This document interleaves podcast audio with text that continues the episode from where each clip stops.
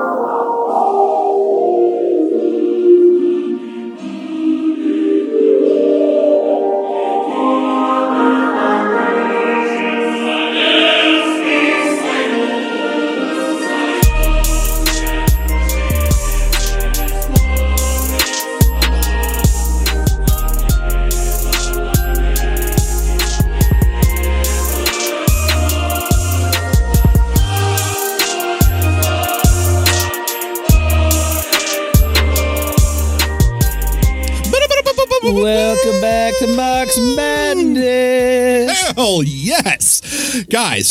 welcome to intro piece number seventeen. Um, we're, we're definitely. I, I I challenge you to make me start a book. I you I won't do it. I don't. I've I've seen the light. I don't have to read these books anymore, guys. No, no, we're reading books, guys. We are we are starting today. When what feels like six months after we uh, finished our last book, we are now starting our next book. Um, and so, welcome to the first first episode of Black Reconstruction in America, um, the the real thing. And as is tradition, we're going to start with a preface because why wouldn't we start with a preface? These are important. Not um. So, W. E. Burghardt Du Bois to the reader. The story of transplanting millions of Africans to the New World and of their bondage for four centuries is a fascinating one.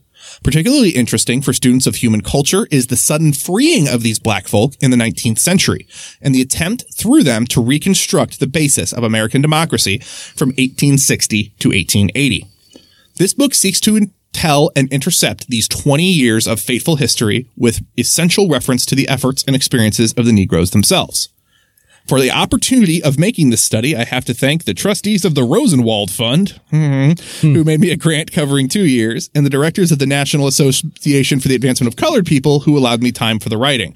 He was working for the NAACP at the time, as we know. Yes. Uh, the president of Atlanta University, who gave him help and asylum during the completion of this work. I don't know if he was like having to hide in the bell tower to finish writing it or something like that. I mean, I don't want to say no because I mean it was Oh, sure. it was the South. Like that, that's a real thing. We we've read Black Bolshevik, but I didn't know he needed asylum to write the book. Um, and the trustees of the Carnegie Fund, who contributed toward the finishing of the manuscript. Uh, I need hardly add that none of these people are in any way responsible for the views here and Express. So I think there are two ways to look at this. Uh, last sentence. One, God damn it, Du Bois, why are you taking money from Whitey? Like, what are you doing, dude? don't don't get in on Carnegie money. But two, good grift Du Bois. Yeah. Good job taking the capitalists' money to uh to go back and tell them, hey, you assholes, you're the reason this all happened, and uh, we're trying to tear your system down. I, I am down with that. I'm very. If you can get the rich people to pay you money to grift them, like uh, what's her name? Yeah. Elizabeth Holmes, the Theranos lady. Like everyone paints her out as some massive villain. The WeWork guy. Like he's paying, these people are paying out as massive villains. Nah, man, you grifted venture capitalists out of like two billion dollars for some nonsense thing that only bougie white people use. Like, yeah, get it. Go, go get your grift. I appreciate Did, this. Didn't Theranos also fuck up some shit for sick people though? Did they? I don't think anyone was actually like using Theranos. Like I thought it had got to the point like it was just a like a proof of concept that like tech science nerds got super horny about, but never actually did anything. Like it was just a bunch of rich people trying to do quick and dirty blood tests. I think it Oh. was designed to like So like, uh, what was the concert that never happened? Fyre Fest. Firefest. It is the fire. No, see, Fyre Fest though I think didn't take advantage. That was wonderful. That was wonderful, and it did take advantage of some bougie ass white people. So that's probably a good one too. Yeah, no, I'm, I'm down with all of it. I'm really, I'm really here for all of Bernie Madoff, American hero. Um, no, no, I think I think Bernie actually took some other people's money. yeah, no, he's Yeah. bad. I think he took. Kevin Bacon's money. Actually, I think that was. I'm pretty Really? sure he took Kevin. Yeah, I'm pretty sure like Kevin Bacon was having to make movies like four years just to pay off his Bernie Madoff money. Oh, he goddamn. Which I mean, uh, okay. Not don't have an opinion one one way or another on Kevin Bacon. I guess uh, it would Dude be could dance. he could dance. He could very well dance. It would be only fair to the reader to say frankly in advance that the attitude of any person toward this story will be distinctly influenced by his theories of the Negro race, Adoy. If he believes that the Negro in America and in general is an average and ordinary human being who under given environment development, who under given environment develops like other human beings, then he will read the story and judge it by the facts adduced. I don't like that that had to be a sentence. If you assume that black people are actually human beings and develop the same way as other human beings, you'll be okay. Because that makes me worry about the second sentence of if, however, he regards the Negro as a distinctly inferior creature who can never successfully take part in modern civilization and whose emancipation and enfranchisement were gestures against nature, then he will need something more than the sort of facts that I have set down. I mean, maybe he's saying like, you know, this is not just going to elucidate that, that and just like magically convert you from being racist. Like, I mean, I, I think those sentences are fine. I think no, that's they're good, it's good dig. No, they're fi- it's a great dig. That's what I'm saying. It's the fact that there is still a you don't group- like that the dig is able to be true. I don't like that the dig has to exist, that we have to be Yeah. having a conversation. And I, and the depressing part is I think we'd still have to make that kind of a statement here Oh, in, in the year of our Lord 2020. And One like, hundred percent, and then sometimes that needs to be drilled into liberals' heads Yes, too. You know, this didn't you can't just appeal to people's good nature if they think Yeah. people are subhuman. Exactly. You're not just going to tell them immigrants are people, and they'll go, "Oh, I'm sorry, I, I didn't know up." that. I wasn't Yeah. aware. No one had told me. um, but this latter person, I am not trying to convince. This I also love too. I love the don't don't fucking talk to people that are ideologically just completely opposed to you. Have the conversation with the people that you can convert and move on. Yeah, I am simply pointing out that these two points of view, so obvious to Americans, and then without further ado, I am assuming the truth of the first. In fine, I am going to tell the story as though Negroes were ordinary human beings, realizing that this attitude will from the first seriously curtail my audience. God, boys.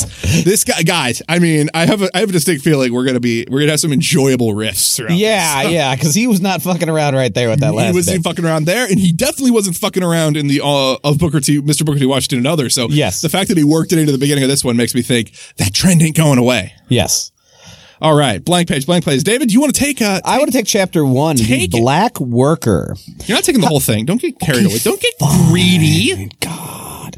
All right. How black men coming to America in the 16th, 17th, 18th, and 19th centuries became a central thread in the history of the United States, at once a challenge to its democracy, an always important part of its economic history and social development.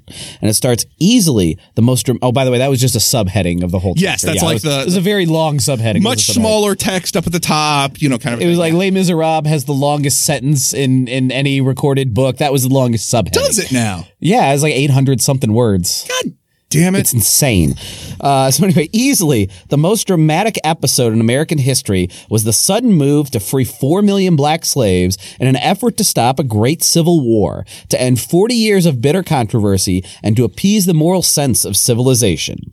From the day of its birth, the anomaly of slavery Slavery plagued a nation which asserted the equality of all men and sought to derive powers of government from the consent of the governed. Within sound voices of those who said this lived more than a half million black slaves, forming nearly one fifth of the population of a new nation. The black population at the time of the first census had risen to three quarters of a million, and there were over a million at the beginning of the 19th century. Before 1830, the blacks had passed the 2 million mark, helped by the increased importations just before 1808 and the illicit smuggling up until 1820. By their own reproduction, the Negroes reached 3 million, 3.6 million. I'm going to say it's like 3638. It's a lot of numbers. In 1850, and before the Civil War, stood at 4.4 million. They were 10% of the whole population of the nation in 1700, 22% in 1750, 18.9% in 1800, and 11.6 in 1900. And he- I mean, he was not shy about like importations, illicit. I mean, Yeah. th- these were slaves. They don't get over here nicely. no. Um, these workers were not all black and not all Africans and not all slaves. In 1860, at least 90% were born in the United States. 13% were visibly of white as well as Negro descent. And actually more than one fourth were probably of white, Indian, and Negro blood. In 1860, 11% of these dark folk were free workers, which I mean, still 89% were Yeah. enslaved. Eight- 1860, 89% of your, your African. Yeah, I also, of course, there was the dig about like slavery is kind of curious in a, a place of, of free equality, Yeah. and then of course he he mentions you know indigenous people a little later here, which is Yes. it cuts those lines a little more clearly too. So good. Uh, in origin, the slaves represented everything African, although most of them originated on or near the west coast.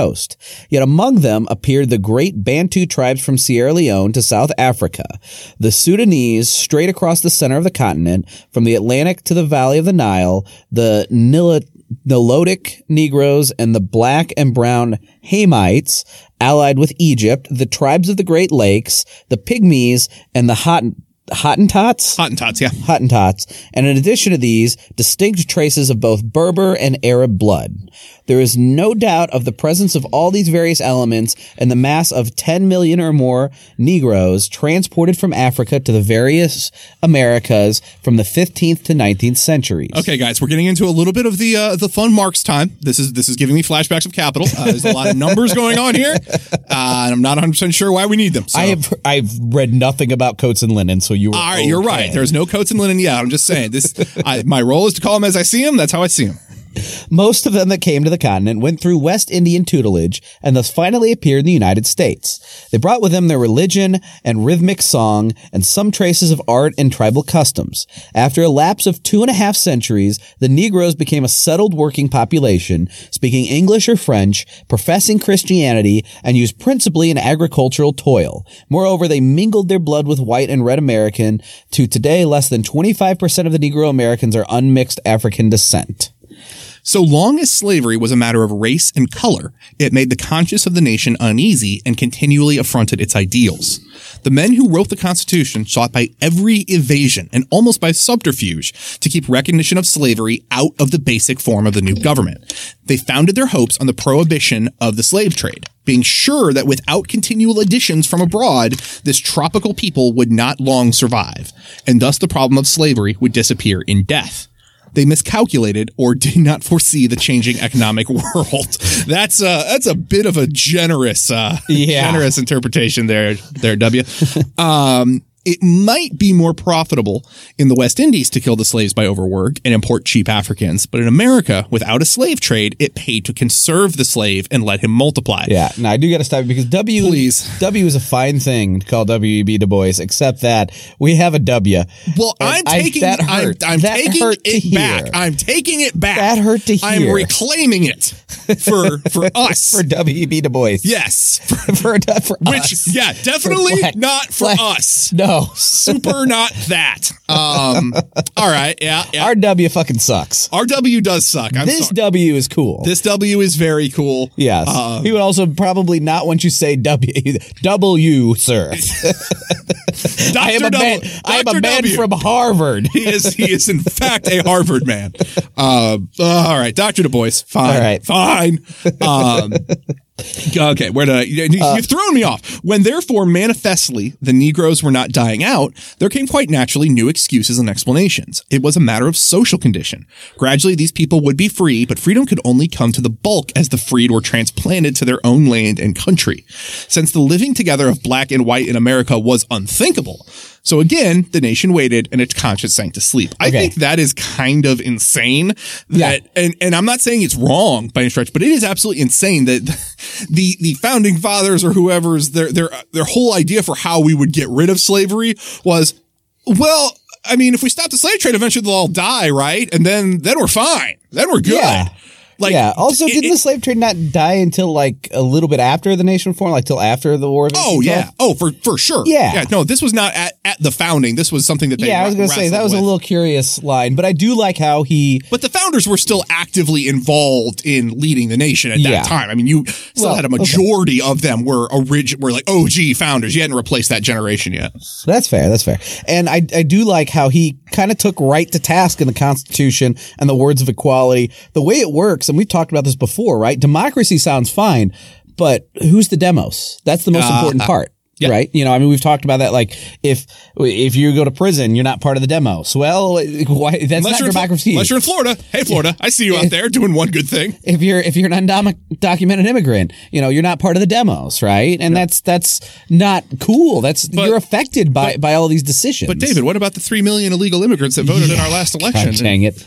Uh, you know, voter suppression types where you go to these these crowded cities and they're they're low, you know, voting, they're uh, low polling polling places. You're sitting in line for hours. They make it very intense with ID laws to try to get to voting, which means homeless people essentially don't get to be, uh, or house people don't get to be part of the demos. Yeah. Um, you know, you poor people can't be part of the demos. People can't get off work for it. Yeah. You're closing the polling places early. You know, You're closing polling places altogether and not telling people. there's there's tight restrictions on voting in advance and, and as absentee ballots, and sometimes you're rejected from absentee ballots without being told properly, like you should be. Yeah. Um, you know, and then of course there's all of the places the U.S. occupies. You know, you're you're not going to go to to Puerto Rico or Guam and see the same government structure and voting structure as you see in Missouri. No. You know, but the U.S. explicitly occupies there. There's implicit occupation in Iraq. I mean, before that embassy was attacked, um, that that's the central base of all the the Middle Eastern. You know, kind of, Afghanistan has been occupied. I mean, Yeah. it's been occupied for two decades. I don't, Right. I don't see them getting a lot of. did you see the one day the one day Taliban deal that Yeah. just fell right apart? I, it's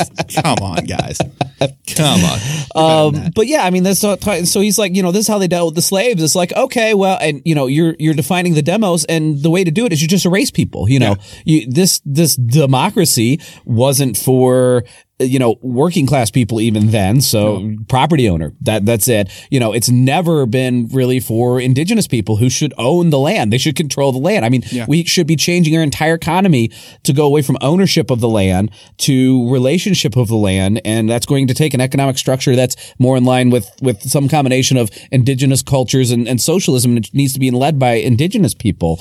Um you know these black these slaves they they weren't part of the demo. So you know it's it's this kind of game of oh you just don't mention them it's just it's implied that they're not human they don't count Yeah, it's only the, it's the people that count are in the in the bin It's the hallmark of every bougie revolution that's ever been. The French Revolution was the same way. It's Mm-hmm. Yeah. they're all any of the, the the English Civil War, all of these bougie revolutions, all had the same uh, uh, fallback of just they they were very concerned about a different group of people holding the reins of power. They weren't Yeah. concerned about any form of true equality or anything like that, or, or representative democracy in any meaningful way. Right, right. Because that would threaten their power. Yeah, absolutely, absolutely, and that's why you know you can't even be. I mean, neutral on a moving train, you can't even be truly equal because there is already an established power. You have to upend that. Yeah. But even in these these bougie liberal democracies where you just let that go, it, there's still not actually an even playing field or, or even a pretend playing field. They just shutter the the you know should not haves out of out of the bin, and then you're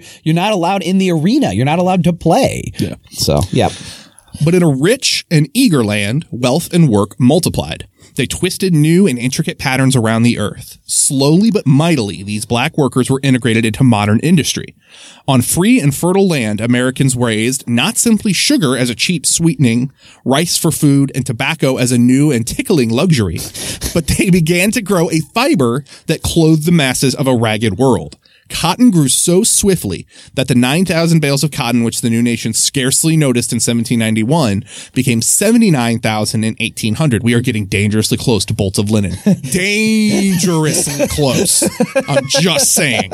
Uh, and with this increase walked economic revolution in a dozen different lines. The cotton crop reached one half million bales in 1822, a million bales in 1831, two million in 1840, three million in 1852. Thank you, Dr. Du Bois. Uh, and in the year of succession stood at then enormous total of five million bales. and five million bales of cotton turned into two million coats. God damn it! No! I say no. I've done that book one and a half times and it's more than I ever want to have to do it again. Ah, such facts and others, coupled with the increase of slaves to which they were related as both cause and effect, meant a new world. And all the more so because with the increase in American cotton and Negro slaves came both by chance and ingenuity new miracles for manufacturing, and particularly for the spinning and weaving of cloth. The giant forces of water and of steam were harnessed to do the world's work, and the black workers of America bent at the bottom of a growing pyramid of commerce and industry. And they not only could not be spared if this new economic organization was to expand, but rather they became the cause of a new political demands and alignments of new dreams of power and visions of empire. If I can, o- yes. if I can only own the whole cotton trade, I can rule the world. That's Yeah, fucked up. Yeah. Uh, first of all, their work called for widening stretches of new, rich black soil in Florida, in Louisiana, in Mexico, and even in Kansas. I like how the even in was Kansas and not Mexico. I mean, come on. Have you looked at Kansas? No. yeah. This land, added to the cheap labor and labor easily regulated and distributed, made profits so high that a whole system of culture arose in the South with new leisure and social philosophy. Yup. Black labor became a foundation stone not only of the Southern social structure, but of Northern manufacture and commerce, of the English factory system of European commerce, of buying and selling in a worldwide scale. New cities were built on the results of black labor, and a new labor problem involving all white labor arose both in Europe and in America. Uh, the antebellum South can get fucked. Yeah. I don't think that needs to be said that explicitly, um, but I'm going to say it anyway. Yeah. Um, that whole thing where you're talking about that, that is the, that image of this mythical past is what gets so appealed to when you're trying to do, people that are trying to imagine this this view of the South when it was something. Oh well, before this, it was we were all laying around and sipping mint juleps on the front porch. It's like fuck off. No, the whole premise of that, like that's why I get wildly trigger is not the right word, but it, it just I Upset. all of the views. Anytime I Fire see in that, your belly. Ole, Mi- when I, Ole Miss's football team, the the Yeah. whole anytime you see this this portrayal of the South. It, it, happens most when you have those fucking plantation weddings. Mm-hmm. Whenever you've got this, oh, but it was such a gorgeous time. They had time to do all this because they had an unlimited amount of unearned wealth just piling up and they had nothing but time to sit around and fucking do shit and have debutante balls and, and worry about which fucking fork to use. They were goddamn like sl- literal slave owners that were only able to import and take part in this lifestyle because they were stealing labor and life and humanity from another group of people. Mm-hmm. So I don't give a shit if you like columned houses for your wedding pictures. Get fucked and go do it anywhere else. Like this is non. Stop being proud of that or trying to make it into something it was like it was in some neutral cultural time stone. Like oh, it's just the same as Victorian architecture. Fuck off. Fuck off. No, it isn't. It's it's dumb and it's fucking it is just so infuriating. And as someone that has an immense amount of my family living in the South, um, oh, it just fucking infuriates me anytime it shows up. They're, I mean, they're not racist, Nathan. They're rebels. that's well, no, but that's the fucking thing is I'm not even talking about people. There are uh, people that'll put up a fucking Confederate flag like you're you're painting on your sleeve what you are. The people that'll try and do this subtle shit where they try and appeal to like Southern culture and Southern values and and and the antebellum system or something like that. They they tend to try and hide it and pretend that they're not wild racist, and that's you know that's more infuriating to me. fair. Fair. That is infinitely more infuriating to me. It fucking drives me insane. not to argue against that one. All right, I'm mad. You keep reading. All right. First of all, their work called for widening stretches. Oh no, wait, I No, already did uh, thus the old difficulties. Uh, oh, there we go. Thus, the old difficulties and paradoxes appeared in new dress. It became easy to say and easier to prove that these black men were not men in the sense that white men were, and could never be in the same sense free. Their slavery was a matter of both race and social condition, but the condition was limited and determined by race. They were congenial wards and children to be well treated and cared for, but far happier and safer here than on their own land. And as the Richmond, Virginia Examiner put it in 1854, get ready to hear some racism. Oh, guys, guys. Let us not bother our brains about what Providence intends to do with our Negroes in the distant future, but glory in and profit to the utmost by what he has done for them in transplanting them here and setting them to work on our plantations. True philanthropy to the Negro. And by the way, that really underscores fucked up. fucked up. That's that's shitty to call philanthropy, and philanthropy is bullshit. That's pretty bad. Keep keep going. Okay, okay. Uh, to the Negro begins like charity at home. And if Southern men would act as if the canopy of heaven were inscribed with the covenant in letters of fire that the Negro is here and here forever, is our property and ours forever, they would accomplish more good for the race in five years than they boast in the institution itself and have accomplished in two centuries. Thank God we are done with that quote. Yep. That's Yeah. that's uh, white savior is real and as a yeah, thing. and that's does that's the outcome of it. It's less explicit these days Yes. because it has to be less explicit. Ex- it has to be more subtle. It's, it's but that's that's white saviorism right there. it's so clear and so and again this is the people that still think like that Yeah. don't like just because they're writing it in a New York Times opinion piece now does not mean they think it in any less explicit terms. Yeah. Just because they can couch their language better, that when you hear them start trying to make these half measures and these fucking double sided talk, th- think of that sentence because that's what they actually I, think. I don't even care about intention too much because I mean we talk about this with propaganda, right? It's not it's not that every single person in the news is in on it. It's that enough people are in on it, and ninety percent of the news doesn't give a shit and just trust them, right? It's the same thing. I don't care how explicit they think it when they write for New York Times. If if it's as implicit and covered by dog whistles and perfectly nice, and they don't understand where they're wrong in their head, the outcome is the fucking same. Exactly, and that's my point. Is that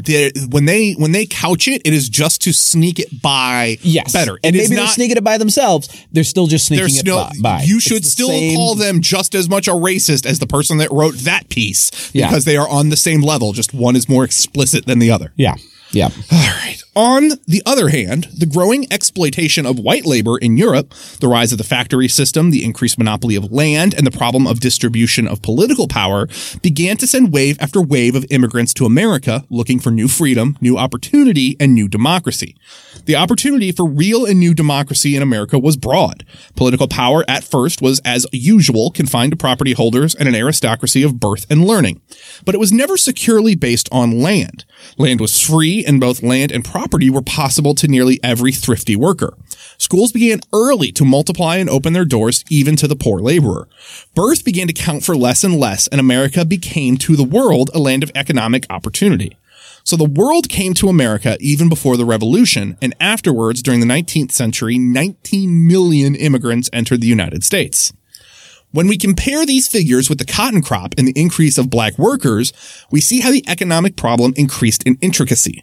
The intricacy is shown by the persons in the drama and of their differing and opposing interests. There were the native born Americans, largely of English descent, who were the property holders and employers. And even so far as they were poor, they looked forward to the time when they could accumulate capital and become, as they put it, economically quote unquote independent. Yep. So, I mean, this dreaming, even if you're not a property owner in the bourgeoisie, you are still aligning yourself totally as a bourgeoisie. It's it, Oh, there. There's a thought in the book Settlers, and I have not read that book in detail, nor do I have the the place to dispute what's in it. Um, eh, but the thought seems a his, little I think I have his other book out okay. in the library. But the, the, it does seem a little strong that like white people can't be the proletariat, right? Yeah. But th- there's a bunch of good thought that comes around that, that that brings that to that indisputably that brings to that conclusion. And this is kind of relying on the same thing. If you have the attitude of I could be the property owner, or what does it do to me, or you know, you look at downtrodden. If there's a level of downtrodden below you, and Yeah. you're holding your interest above theirs,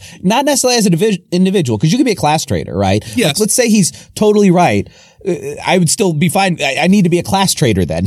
Yeah. you know. Yeah. Um, but so you can still be a class trader. But the idea that there's no such thing as, as a white proletariat comes from th- this idea. You know, they want to be independent. They want to be the owners of property. They can't disassociate themselves and show themselves as unless they want to play victim. They can't. They can't set themselves, couch themselves in a mindset of being the oppressed against the oppressor. They're happy to turn around and oppress themselves. And I think that's, I mean, I think definitely in America that probably holds far more sway than anywhere else. Um, I obviously think in, in, let's say England, let's say Russia, let's say, uh, you know, something like that. I, yeah, I mean, I, can think see there being an actual working class there, except they're still imperialist for the. They're the absolutely the still world. imperialists, but then if the argument is is that no white person there could be a member of the proletariat, Yeah, then what's your no? then- he he meant and no whites, no settlers can be the proletariat. Okay, okay, that that jives then. That, Yeah, that I, oh yeah. yeah, because the name of the book is fucking Settlers, isn't it? Yeah. Just okay, It fucking yeah, okay, yeah. right, you know, and again, I mean, maybe meeting that right, maybe he is right. You know, No, well, and and and we'll- and, what, and the only white proletariat that's useful are class traders, not class traders as a proletariat. Because I've said that before. I've said there's almost. You know, and I'm I'm much less politically versed than than him. Um, but I've I've said before uh, that you know there's essentially a lumpen proletariat of of colonized people, even when they fit into the proletariat, and we have to fight for them. Right. I mean, you, if you're not including the peasant class, maybe we should think of them less as peasant and more as a proletariat. For sure. Anyone who is more familiar with uh, uh, J. Sakai's writing and, Yeah. and wants to come into uh, wants to either hit me up in Discord or, Or maybe on, we should uh, just get to that book at some point. On. Twitter. I, uh, David, we should get to every book at some Well, point, but there fair. is a linear amount of time that we have in the world. Fair, fair. This is Um, going to be a big one. Yeah. This is going to be a, about say in nine. We, we we were we might want to talk about Gramsci eventually, and right now that might be in 2021 if we're fucking lucky. So before I go all, too far off the rails again, Okay. we may. But again, yes, anyone is familiar with Jason. I know. I think yeah, I have his other book, which is I think on the lumpen proletariat. Like it's it's it's an interesting looking book. yeah. Um, but I still haven't read it because it's an infinite number of books that I'm supposed to be reading on a minute by minute basis. Yeah. And it's never going to stop because I am an, you know, my hubris knows no bounds. Yeah. God is angry with me. Um, but yeah, so uh, back to talking about the actual goddamn book. Um, But I mean, he's saying that, right? These white people might be the poor white people, right? Yeah, and but they want to be the slaveholders and someday. in, and back in so- that time, I think that that was a much more real. I think, and I think Du Bois is even acknowledging it from the time he was writing to then, you know, to, up to then, that the concept of coming into America when it was literally all you had to do for land was walk over there and like go take it. Like his his talking about Oh the yeah, land there were, was there there. were land grabs in Kansas right after the, the Civil War. There's like it was all over the place. The whole Yeah, the whole the- concept of the there whole was Oregon Trail idea. the only thing impeding you from doing that was your actual desire to do that. Whereas Mm-hmm. now 18, or the, the 49ers, all of that. Yeah, Yeah. there's so many more the barriers that exist now that that whole concept is not even germane i think in american in, in american the american psyche now i think it still has its remnants i think anyone that is Oh, it has more than remnants. it's, it is still it's still fundamental in how we see ourselves as americans Yes. um because it, there's still that concept of the you know the Bootstraps. yeah, bootstraps, and then that old chinky thing. You know, you've got people that are voting obviously against their own self interest under the assumption that at some point that kind of a policy will impact them. Um, like again, people that are voting against their self interest. Yeah. It's the disaffected millionaire thing. It's the nobody in America sees themselves as poor. We are temporarily inconvenienced millionaires, and and sooner or later we will be there, and we want we want to make sure that the policy is favorable to us when we get there. It's like Yeah, they earn their property. How dare you steal from them? Exactly. thing, they, and know. they're doing it on the basis of theoretical future property Yeah. that they don't have and probably would never have.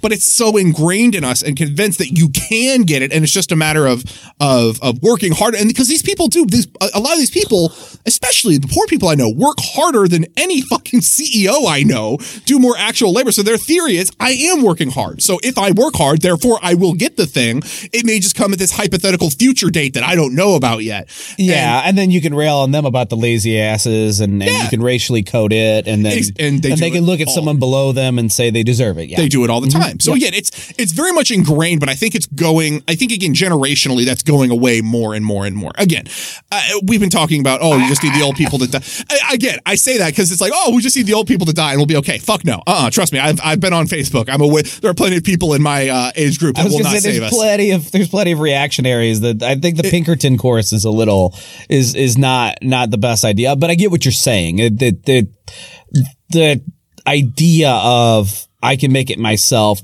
is a little a little less ingrained over time, just because people are disconnected from the land grabs more and more and more. It- it- yeah, and it's when you don't see. I mean, how you need to see that happen. as as vertical, uh, what do you call it? Where you can go up a class, um, Uh, uh, like vertical ascendancy or the ability to go up in class. yeah, I must say, why don't we just say the ability to go up as, in class? as that shrinks because that does shrink. That uh, uh, indisputably has shrunk Oh, yeah. over time Oh, in, God, in yes. America. You know less people are going to dream of that because it looks uh, uh, more Less un- unrealistic but you could tell that there's a certain amount of people that even feel left right? I mean this is and this is something deep. You got to be very careful in social democrats because we certainly have social democrats we want to radicalize right? We we want to bring with us. I mean that that I- seems I- like a, don't- ripe group. I don't know if there's any social democrats I don't want to radicalize. I think they're all But- close enough. but there's a lot in the social democrats that have a level of white chauvinism that is so insanely right wing, and you've just you just got to scratch enough to find it. Yeah, and that's right? but that's I mean, And if there's that- anything I learned from fucking Black Bolshevik, that's in every Sure. that's in as far a leftist group as any group you get up. That white Oh, yeah. is a real threat that will and, always and you be- can you can hear it because it's always the argument of and and this is why I hate the boomer thing so much because it's always the argument of like you know you took our opportunities or the past generations took our opportunities and there's no of course and, and, you know there's this idea of like of course millennials hate things that are killing everything it's just a code for people being poor that's a good analysis of it but then people say you know of course millennials are doing that no one can move up in class and to some point that's factual that's good to, to point out that as capitalism goes on that goes away but your goal isn't to make people able to move up in class again your goal is Well, to be what- just yeah, it depends to on liberate the oppressed people Exactly, but that's not. I mean, that's the, you're just Yeah. talking coded language there. At that point, anyone that's saying we want to move up in class isn't even a social. No one, no Right, but they're not. I- they're not going to say that explicitly. They're Okay. going to say things like, you know, of course you thought that. You could do that more back in the day. You can't do that these days. Yeah. And it depends on how when they're saying it. How it's tough to to catch that dog whistle because there's times where you're like pointing out that fact, and there's times where that's a dog whistle, and it depends on the tone and when and how they say it. You know. Very much. I'd say, yeah, that's, I'm, I'm at the point where I'm less concerned about made up sock dem whistles at this point that I am. I got bigger fucking fish to fry than trying to invent dog whistles for sock dems to be using. I no no. I'm not inventing a dog whistle. I know, but like, I need what, where has it been used? Like, when has that come up? I've never, just feel like I've run into that a lot. I've never seen it's like that. in the Matthew Stoller type group. but then that's not even fucking sock dems at that point, is it? Isn't that just milk toast live at that point? I guess. I don't know. I don't. It's it depends. If you use that dog whistle, stop. It's Yeah. it's dumb. It's but again, if you're if you're this deep into our show, you're not using that dog whistle because you don't fucking believe that shit. And if you do, what have you been doing with the last two years of your life? Because that's a lot of time to spend listening to us and not have got the fucking point yet. um Jesus. Um, someone someone linked us on Reddit the other day. Someone was ar- trying to argue that that Marx was a, a sock dem. Uh, And they linked us? no, the, Okay. The person Oh, arguing, with the, the person arguing with them linked our. Uh, he said they said the Paris Commune was an example of of him being like a libertarian socialist, um, and in his support of it. And someone linked our episode of the Paris Commune. And go, you should probably listen to this. I was like, that person's not going to have a good time with me just No. screaming at Padonis for an hour. That might be our one star rating. That- oh, no, we found it. No, trust me. No, those we come by those honestly. People, people, people loathe me for for good reason. It's fine. I I bring it on. Um, All right. Then there were new. Oh, I lost. Then there were the new immigrants, torn with a certain violence from from their older social and economic surroundings, strangers in a new land, with visions of rising in the social and economic world by means of labor. They differed in language and social status, varying from the half-starved Irish peasant to the educated German and English artisan.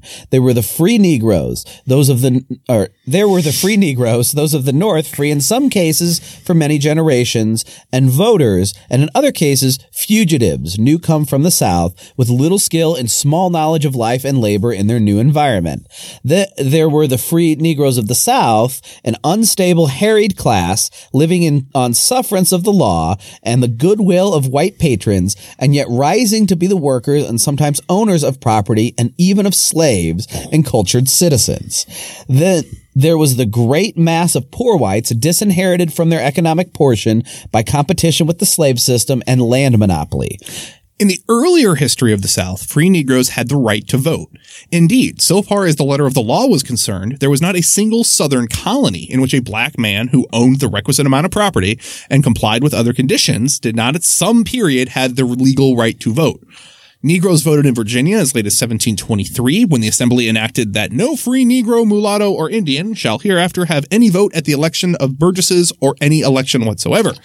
In North Carolina, by the Act of 1734, a former discrimination against Negro voters was laid out, it was laid aside and not reenacted until 1835. A complaint in South Carolina in 1701 said several free Negroes were received and taken as good electors as the best freeholders in the province. What? Oh, so that we leave it with your lordships to judge whether admitting aliens, strangers, servants, Negroes, etc., as good and qualified voters can be thought any ways agreeable to King Charles' patent to your lordships or the English Constitution of Government. God damn, we talk stupid. Uh, again, in 1716, Jews and Negroes who had been voting were expressly excluded. Because why not? In Georgia, there was at first no color discrimination. Only owners of 50 acres of land could vote. In 1761, voting was expressly confined to white men. Mm, there it is. In the states carved out of the Southwest, there were they were disenfranchised as soon as the state came into the Union. Although in Kentucky, they voted between 1792 and 1799. Weird to think of Kentucky as the Southwest. uh, and Tennessee allowed free Negroes to vote in her Constitution in 1796. In North Carolina, where disenfranchised, where even disenfranchisement in 1835 did not apply to Negroes who already had the right to vote, it was said that the several hundred Negroes who had been voting before then usually voted prudently and judiciously. Uh, they're the good ones. It's good, guys. In Delaware and Maryland, they voted in the latter part of the 18th century. In Louisiana, Negroes who had had the right to vote during territorial status were not disenfranchised. To sum up, in colonial times, the free Negro was excluded from the suffrage only in Georgia, South Carolina, and Virginia. In the border states, Delaware disenfranchised the Negro in 1792, Maryland in 1783, and 1810. They How do you needed do it twice? They needed to go back and do it one more time. It didn't take the first time. oh, guys, it's everyone's favorite. In the Southeast, Florida disenfranchised Negroes in 1845. And in the Southwest, Louisiana disenfranchised them in 1812. Mississippi in 1817. Alabama in 1819. Missouri in 1821. Arkansas in 1836. Texas in 1845. Georgia in her Constitution of 1777 confined voters to white males, but this was omitted in the constitutions of 1789 and 1798 uh, as slavery grew to a system of the Cotton Kingdom began to expand into imperial white domination. A free Negro was a contradiction, a threat, and a menace.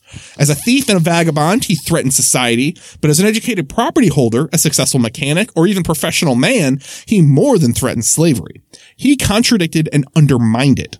He must not be. He must be suppressed, enslaved, colonized. And nothing so bad could be said about him that did not easily appear as true to slaveholders. In the North, Negroes, for the most part, received political enfranchisement with the white laboring classes. In 1778, the Congress of the Confederation twice refused to insert the word white in the Articles of Confederation and asserting that free inhabitants in each state should be entitled to all the privileges and immunities of free citizens of several states. The law of 1783, free Negroes were recognized as a basis of taxation, and in eight, 1784, they were recognized as voters in the territories. In the Northwest Ordinance of 1787, free male inhabitants of full age were recognized as voters. The few Negroes that were in Maine, New Hampshire, and Vermont could vote if they had the property qualifications. In Connecticut, they were disenfranchised in 1814. In 1865, this restriction was re- uh, retained and Negroes did not regain the right until after the Civil War. In New Jersey, they were disenfranchised in 1807, but regained the right in 1820 and lost it again in 1847. Roller coaster ride in New Jersey. Yeah, holy shit. Uh, Negroes voted in New York in the 18th century, then were disenfranchised, but in 1821 were permitted to vote with a discriminatory property qualification of $250, which was a lot back then. Yes, it was. Uh, no property qualifications was required of whites That seems fair. attempts were made at various times to remove this qualification, but it was not removed until 1870. In Rhode Island, they were disenfranchised. And so I love that. Uh, by the way, uh, you can't vote if you're black, uh, but we're going to go fight the slavery war, but just don't vote. Don't, no vote. voting. Yeah. Uh, in Rhode Island, they were disenfranchised in the Constitution, which followed Dorr's Rebellion, but in, but finally allowed the vote in 1842. In Pennsylvania, they were allowed to vote until 1838, and then the Reform Convention restricted the suffrage to white. That's an interesting reform, guys. That is an inter- it is not air quoted for no reason. yeah, that's a that's a si- uh, interesting reform. The Western states as territories did not usually restrict the suffrage, but as they were admitted to the Union, they disenfranchised the Negroes. Ohio in 1803, that's a Western state, holy cow. Yeah, yeah. Indiana in 1816, Illinois in 1818, Michigan in 1837, Iowa in 1846, Wisconsin in 1848, Minnesota in 1858, and Kansas in 1861. That is a lot of disenfranchisement years. A lot of disenfranchisement over a lot of years. Yes. Spoiler alert, guys. We disenfranchise people. It's what we do. Uh, the Northwest Ordinance and even the Louisiana Purchase had made no color discrimination in legal and political rights, but the states admitted from this territory specifically and from the first denied free black men the right to vote and passed codes of black laws in Ohio, Indiana, and elsewhere, instigated largely by the attitude and fears of the immigrant poor whites from the South. Thus, at first, Kansas and the West, the problem of the black worker was narrow and unspecific. Neither the North nor the West asked the black labor in the United States to be free and enfranchised. On the contrary, they accepted slave labor as a fact, but they were determined that it should be territorial and restricted and should not compete with the free white labor. There it is. there is, there is a consistent thread in American history. Um, things are obviously put into place and exist and and feed and and nurture and cater to and predominantly white super wealthy ruling class who exploits everyone. And they get their way time and time again by looking at the the poor white class that they've created to exploit and making sure that they're in a competition so that anytime they want to eat, uh, they're looking at the further exploited classes, the formerly enslaved and, and super poor black Americans, uh, the, the later immigrants, which are a completely different category from the, the white immigrants at the time, the, the global South modern immigrants, you know, especially from uh, Latin American countries. Yeah. Uh, and of course, the indigenous people who are ripped off the land. And they, they set policies where the competition is brought to a head.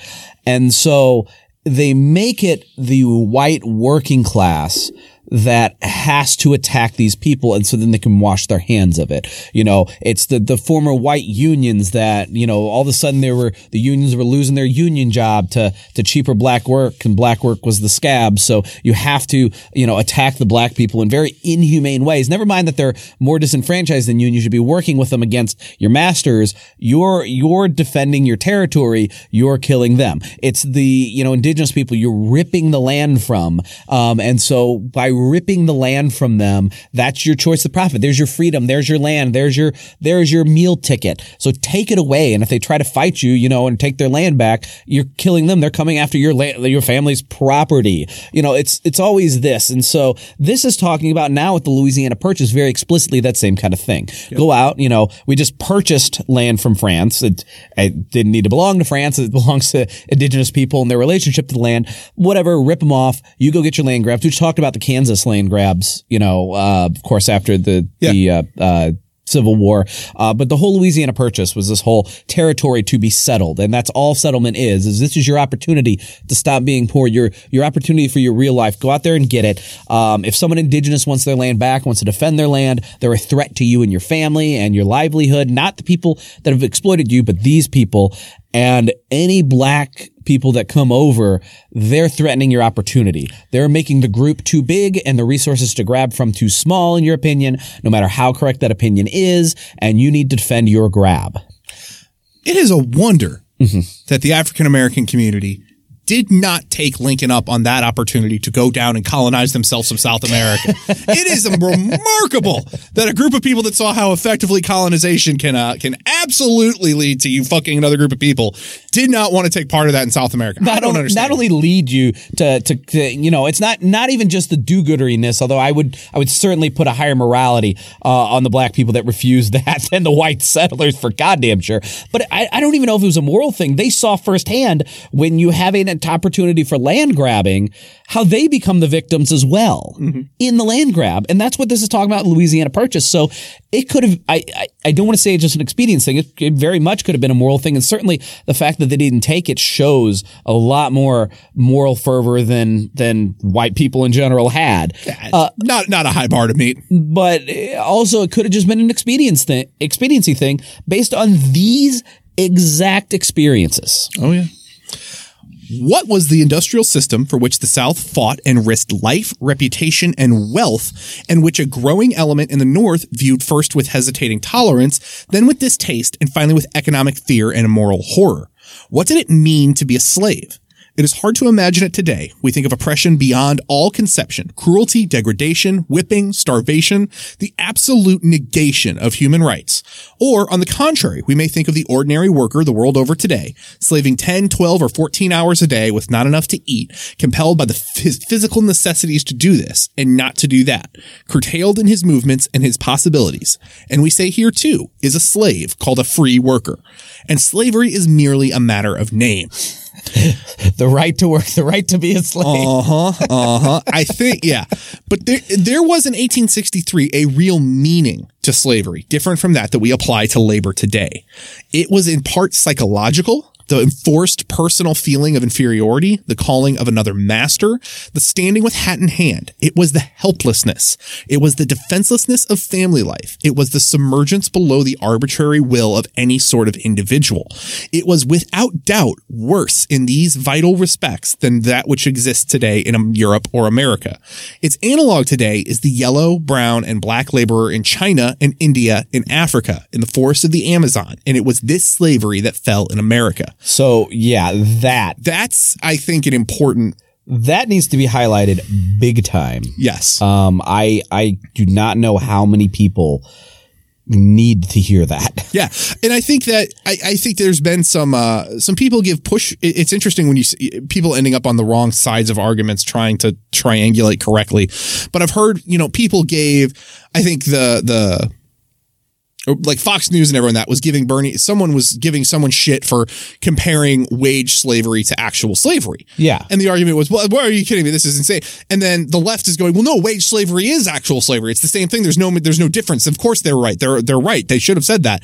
And then I think this is the important, no, no, Yeah. it's not. They Yeah. were not the same thing. To compare anything today, any, any series of existence that is not chattel slavery to chattel fucking slavery Yeah. is disingenuous and is going to alienate you from a large group of people that you should be speaking to. Because anyone that has experience or has family experience or has, has done any looking into chattel slavery, trying to tell them that your job at McDonald's is just as bad as chattel slavery, while it may feel awful to you. and while it is really really bad and that needs to be It is exploitative and it is it is a horrible system designed to degrade you as a human. It is not fucking chattel slavery. not even close. And there is a again, all of the same a- economic motivations are there for chattel Mm-hmm. slavery, and then there's an added layer of fuck. Yeah. like you, I, I, sh- you should not need that explained to you, and there is no tangible benefit to you trying to make that kind of a comparison. Yeah. other than you trying to feel. I- I don't even know. You're trying to co-opt an experience you have no business co-opting. Stop it. Just stop doing it. Yeah, the only the only thing that you can remotely compare to it that I would say in in modern America is treatment within prison. No, 100%. And that's the thing. And- there are parallels to be made, but they need to have the same social implication that chattel slavery did. And yeah, that, and of course it's the same group of people. Uh-huh. that it Weird. to. It's it's indigenous, uh, black indigenous people of color. yeah, black you know. and, and poor people, and then poor people, right, a right. subset of that. So yeah, again, a subset of that. But even when you go in prison, you know, e- even in prison, uh, white people are going to be treated better than, Exactly. than black So people. it's yeah. So it's I that- would and say it's all over the, world. It's down. You know, Yeah, the black and indigenous experience in prison. I, sh- I should specify that. Not that it's Exactly. not that prison's a cakewalk for white people. No, but it is. It is. But, But yeah. if you want to make the comparison, if you want to, Yeah. if you want to, you know, take that term, it exists, and this is the specific way it exists, and that's. I. I think you're right. I think that's the only time you can use that phrase and Mm-hmm. feel any sort of of that you're on stable ground. Otherwise, keep chattel slavery out of your mouth. Yeah. The slavery of Negroes in the South was not usually a deliberately cruel and oppressive system. I'm going to read that sentence again because it doesn't. Uh, I, I, I'm just Doc, Doctor Du Bois. Doctor, good, the good doctor. The slavery of Negroes in the South was not usually a deliberately cruel and oppressive. I'm being talked to by a guy who knows a lot more than me. I'm going to keep reading. yeah, but you- sure. Dr. gonna Du see- Bois, we're I- going to see where this, where how we're misreading bold this. statement, Cotton. Let's see how this goes. uh, it did not mean systematic starvation or murder. Okay, that's Okay, yeah. that's accurate. it's not out of maliciousness. Yeah, it's, not. It's not. okay. A, it's not a genocide. it's, it's, out of greed. Yeah. Got it. Okay. On yes. the other hand, it is just as difficult to conceive as quite true the idyllic picture of a patriarchal state with cultured and humane masters under whom slaves were as children guided and trained in work and play, given even such mental training as was for their good and for the well-being of the surrounding world. Yeah, that's non-existent. That's that didn't happen at all. Um, no, the victims of Southern slavery were often happy. Okay, doctor, doctor, Doctor Du Bois, stop this right now, please. Had I you went off this ride. had usually adequate food for their health and shelter sufficient for a mild climate. Okay? The Southerners could say with some justification that when the mass of their field hands were compared with the worst class of laborers in the slums of New York and Philadelphia and the factory towns of New England, the black slaves were as well off and in some particulars better off. Oh, Jesus, I don't like that. Just No, even a little I bit. Keep I gonna, gonna keep Really plowing just through. trusting Bois plowing here, through here. doesn't seem right. Slaves lived largely in the country where health conditions were better. All right, Fair. fine. Okay, yeah. They worked Yeah. in the open air. I don't love that. Stop that. You're Nope. really selling antebellum Yeah, slavery. I don't love hard this. I don't love what we're doing here. I don't like what we're doing here. And the factory, t- uh, yeah, they, they And their hours were about the current hours for peasants throughout oh Europe. Oh my god, yeah, yeah. They you received to no, be peasants in Europe. they too. received no formal education, and neither did the Irish peasant, the English factory worker, nor the German Bauer. And in contrast with these free white laborers, the Negroes were protected by a certain primitive sort of age-old pension, job insurance, and sickness insurance. That is, they must be supported in some fashion They when they were too old to health insurance from the slave owner. God. They must have attention and sickness, for they represented invested capital, and they could never be among the um, unemployed. okay, wait, wait, wait. There's an on the other hand. There's an on the other hand. We got. We have to read that I'm going to keep going before we stop. On the other hand, it is just as true that Negro slaves in America represented the worst and lowest conditions among modern laborers. Okay, that's, good, yes. That's a bold. Okay. That is that should not be a bold statement. Uh, one estimate is that the maintenance of a slave in the South. I don't love that sentence. I don't love those three words in a row. Um, it cost the master about nineteen dollars a year. Holy shit! What? That's how is slave maintenance less than a tank of gas? That is not. That- That's that's unrealistic. Yeah, you can maintain a human for less than taking. I was about to say, is that how much it costs? Like, are they talking about feeding everyone too? Because Jesus Christ, the two hundred and fifty dollars is starting to seem pretty exorbitant at this point. Uh, a year, which means they were among the poorest paid laborers in the modern world. I would think so if nineteen a year covers it. They were slaves. Are you don't kidding pay- me? You They- definitionally don't pay Lord. slaves I a love, lot. I, I appreciate that he's trying to do this on like such a like lib level of like engaging with the most ridiculous of the claims, but Jesus Christ, this hurts. Uh, they represented in a very real sense the ultimate degradation of man. Uh huh. Indeed, the system was so reactionary, so utterly inconsistent with modern progress that we simply cannot grasp it today. Mm, all right, yeah. Mm-hmm. Yep. No matter how degraded the factory hand, he is not real estate. The tragedy. That's that's a good line. Yes. That's a good line. Um, the tragedy of the black slave's position was precisely this: his absolute subjection to the individual will of an owner and to the cruelty and injustice which are the invariable consequences of the exercise of irrespons- irresponsible power, especially where authority must be sometimes delegated by the planter to agents of inferior education and coarser feelings. I love how we're calling field, you know, the, the, what, oh, what are their fucking names? It's not field hand. It's like field master. Oh, taskmaster. Oh, yeah, the, the the ones that that actually went out and did the, the and did the stuff, actual yeah. whipping and the stuff. I love how they, yeah, inferior education and coarser feelings. Like, oh yeah, not sociopath. They're basically Yeah. prison wardens. Like they're sociopaths. Like no one gets into that job who is not broken on the inside. I So put that, that there was- cop. That was a long roundabout. On the other hand, It was a long roundabout on the other I get hand. where he's saying. I get where he's saying. Like, he's like, I, I would not want to sell slavery on fresh air. Um, but you know, No, but he does have to keep him alive. But again, then the expediency is exactly is like, what are you worth? Yeah. You know, it's it's you know if if you're worth more than a laborer to me because I'm getting my free labor, I got to treat you real nice. But if the lab if the market for slaves is real cheap and I'm pretty demanding and you're worth less than a mule, you're going to get treated lower than a mule. you know, I mean, there just- there's there's there's a lot of pull there, and and usually you're going to see the lower than a mule factor. Well, the lower than a mule, but then then there's the there was always that argument that well you had to if they were if they were completely you know abused and they wouldn't work and then you so you've got to keep them just happy enough to keep work. It's like stop it. Stop Yeah. trying to come up with like mental They justifications. Didn't, for- they didn't whip them because they were trying to get the just right amount of happy. Exactly. It's there's Uh, no utilitarian argument for fucking slavery. Right. Well, and on top of that, and this is this is the um. Oh God, I just lost my thought. That was a big deal. yeah, that'll happen. Oh God, I It's- just brain it- farted it- completely in the mid sentence. We're, we're not talking about the position of slaves and, and how they're kind of like Oh, oh yes, yes, yes. Okay, so when you're a worker, right, you can't just realistically quit a job. So your boss has virtual control over you. That's real. But you can quit a job. Yes. Like you can you be in a really bad place, you would fuck a lot of things in your life. You could easily die from it. But you could quit a job. When you are a slave, you cannot quit that master. Yeah, it's a little hard. That is an insane jump in power. Yeah, no, that tracks. That absolutely tracks. Yeah. And that's uh okay. Whew. So that was a that was a bit of a, a roundabout way to come to the end of this episode. But Yeah. here we are. And yet that was we are. fun. We're gonna hopefully hopefully we we kick off and and get a little bit more away from trying to equivocate on uh, slavery. Slavery to wage labor. yeah, yeah. Hopefully we don't have to do any of that uh that dancing around it in the next episode. But you know, we don't know because do Okay. you think I read this book before I start? Fuck no. Have you listened to any of this? No, of course I don't do We that. used to be so prepared when we had to summarize Bullshit. chapters. Bullshit. We had to summarize we, This chapters. is we shit. You had to be prepared. I had to sit here and be loud and obnoxious. I do want to reread the one snippet though that was really really big. So it says, "But there was in 1863 a real meaning to slavery different from that we may apply to the laborer today.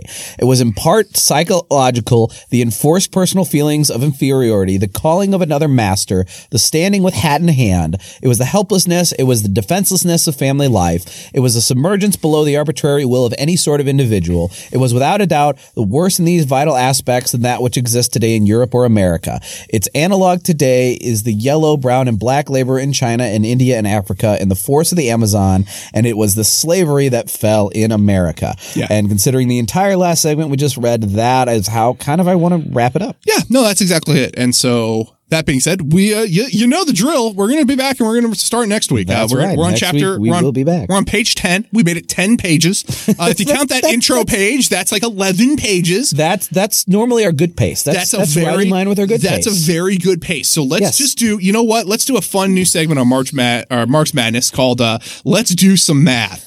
Um, so seven so so divided by ten. So this will take seventy six episodes. Oh my uh, God. which will which will be more than a year. Sweet. Um, we uh, we, you know, we're gonna do this as we go. We're gonna figure it out. But there may be we may need to do some some times where we may need to do some summarizing. yeah, because uh, Um, if that is the which pace, I really hate to do to Du Bois, yeah, we're we're gonna we- figure we it out. Might have to. I we're gonna know. figure it out. Y'all For now, us- we're going word to word in chapter. for one, now we're sure. going word to word, uh, and we're gonna keep going. And and and, I the, want the plan until designated otherwise. and I would like y'all to just let us know. Do you Yes. is that what you want?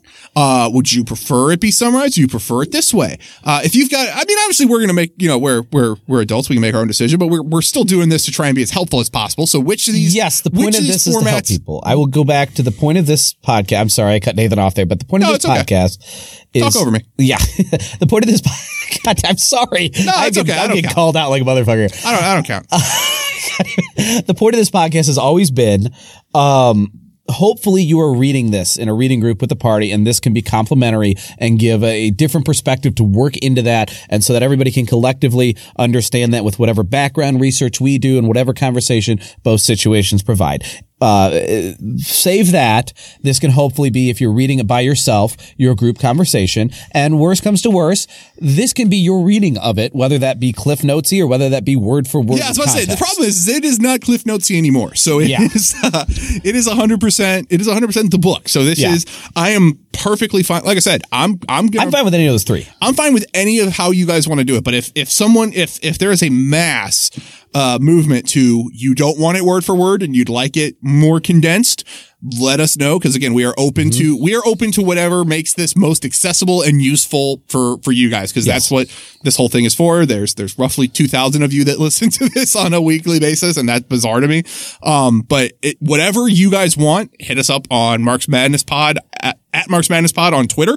Let us know there. Um, if you are uh, wanting to have a more you know linear conversation than what tweeting allows, the Dumb and Awful Discord is where I am camped out all the time, um, and will constantly talk to people unless it's after nine o'clock at night because that's when I go to sleep because I'm an old person. Yes. Um, We have Gmail. We do have Gmail. We have Gmail as at Marks or Marks Madness Pod at gmail.com.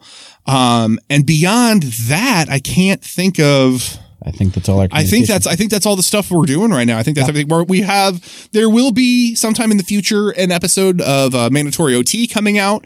Um, there'll be a couple, um, but uh, the one I'm not sure exactly when the one that I was just on is going to drop on Juche and Kim Il Sung.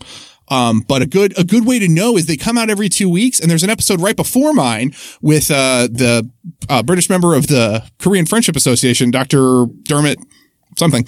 Uh, and when he's on, you'll know I'm coming in two weeks. So that's check check the mandatory OT feed because I I have no way to know when that's coming out. I could ask them, but come on, I'm not going to talk to people. Uh, David, anything? Uh, that's all I got. Cool. I'm Nathan. I'm David. Bye. Bye.